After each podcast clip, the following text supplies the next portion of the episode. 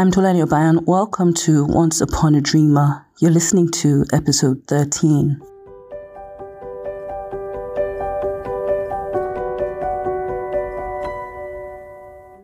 This is a podcast about dreams, dreamers, and everything in between. If you're keen on living life fully and authentically, if you desire to exist in the spaces where your truest dreams are reality, you're in the right place.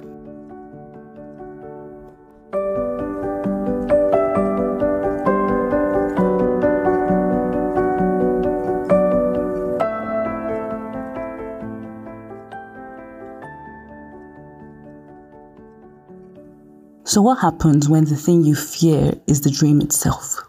Not anything you saw growing up, or their voices or the doubters or your own capacity? What happens when the dream in and of itself is the source of your fear?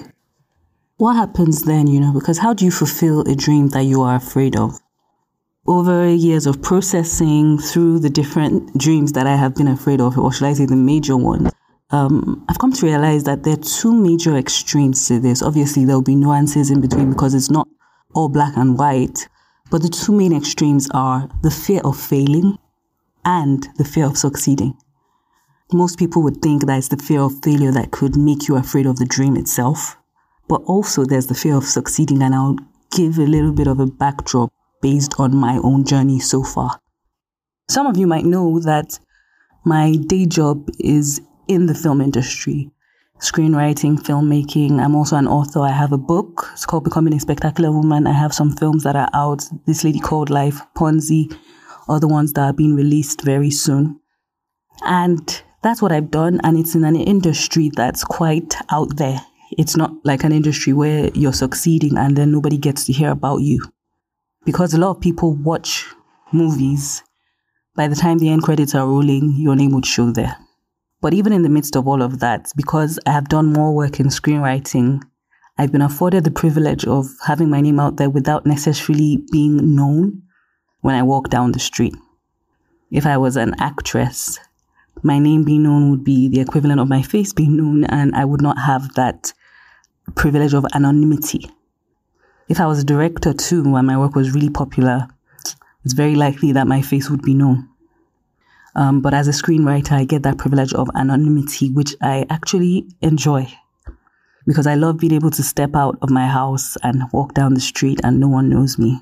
I love that privacy. I love that the normalcy that that affords me.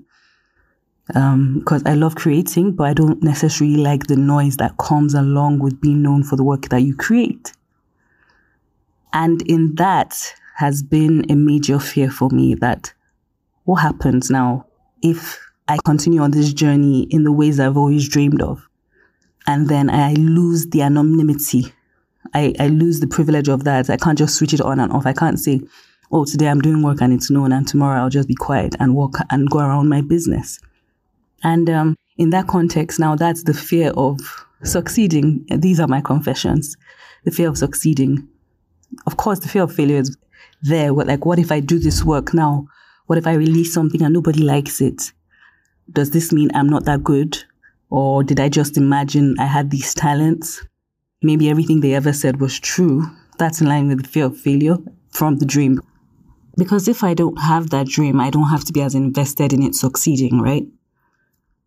So I'll come back to the point of the fear of succeeding and how I have a lot of films in my heart that I would like to make beyond just writing these films, directing them, producing them, releasing them, um, having creative control, you know.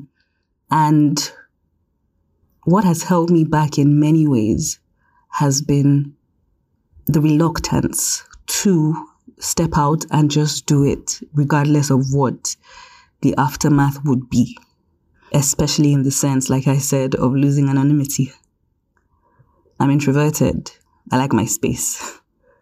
So not having a choice about that anymore would be something that would it would cost me something to let that go.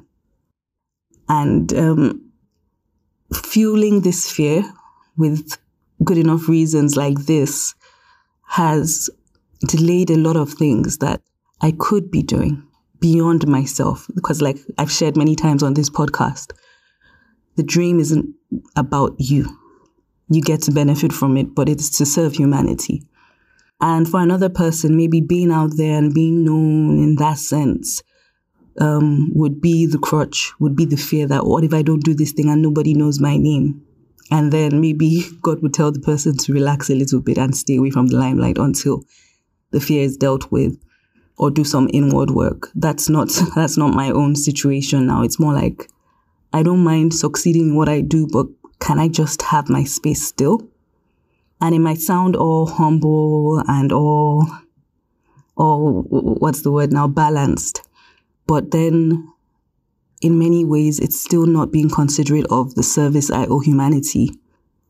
It doesn't it doesn't consider the fact that I've been given my giftings for the sake of humanity, not just for myself. And every time I delay and refuse to work on the things that I know God has placed in my heart because in many ways I think it would be an inconvenience to the status quo of my life that I've come to be comfortable in, to my comfort zone. Every time I do that, I'm giving into fear giving into a fear that will not let me fulfill the dream. Another way I could be looking at it is that God has given me these 30 plus years with this level of privacy, a controlled privacy where I go out, do what I need to do when I need to do it, where I'm known by maybe the, the stakeholders of the work I do, and that's enough for me. Um, these 30 plus years have been maybe a gift enough and then I have to face the fact that it's time to step out and give of myself in this other way, where I come to the understanding that my life is not just for me, practically. And even though my face might be known in many places, it's okay because I'm giving myself as an offering to God's glory. I'm sharing all of this just to be extremely vulnerable about where I am on this journey of fearing the dream itself. Because in many ways, I'm convinced that if I put these things out on my heart, they will indeed succeed.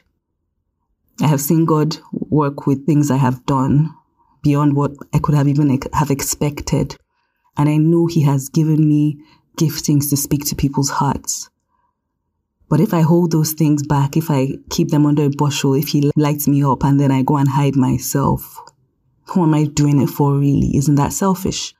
Um, these are the questions I ask myself. These are the things I meditate upon and saying, okay, Lord, am I ready? Maybe I should do this now. Maybe there's nothing to fear. Maybe if I take the next step, you will be with me as you have always been with me. This reminds me of the story of Moses in the Bible. Moses had a dream for his nation. He wanted his people to be free, even as he was a prince in Egypt.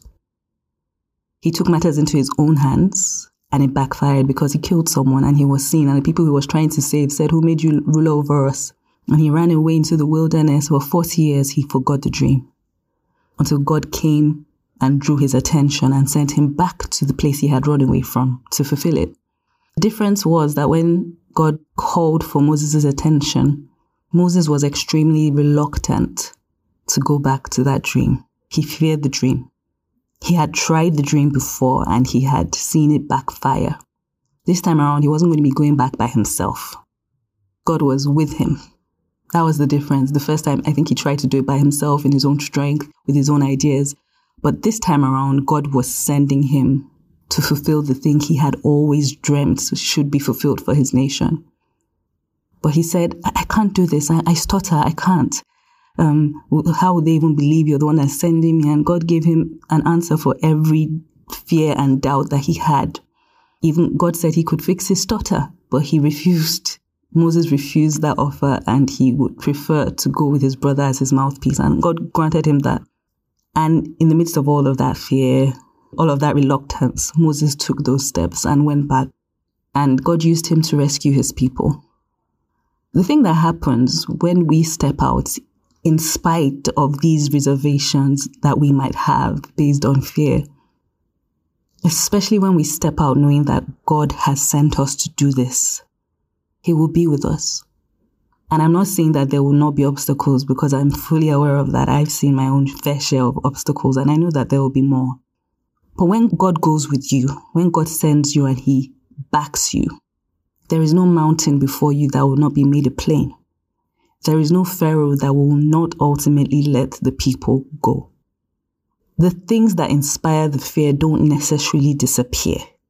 But when you go in God's name, they become irrelevant. They become tools to even strengthen you, just like resistance training in a gym. You lift the weights, you become stronger, and you fulfill the mandate that God has given you.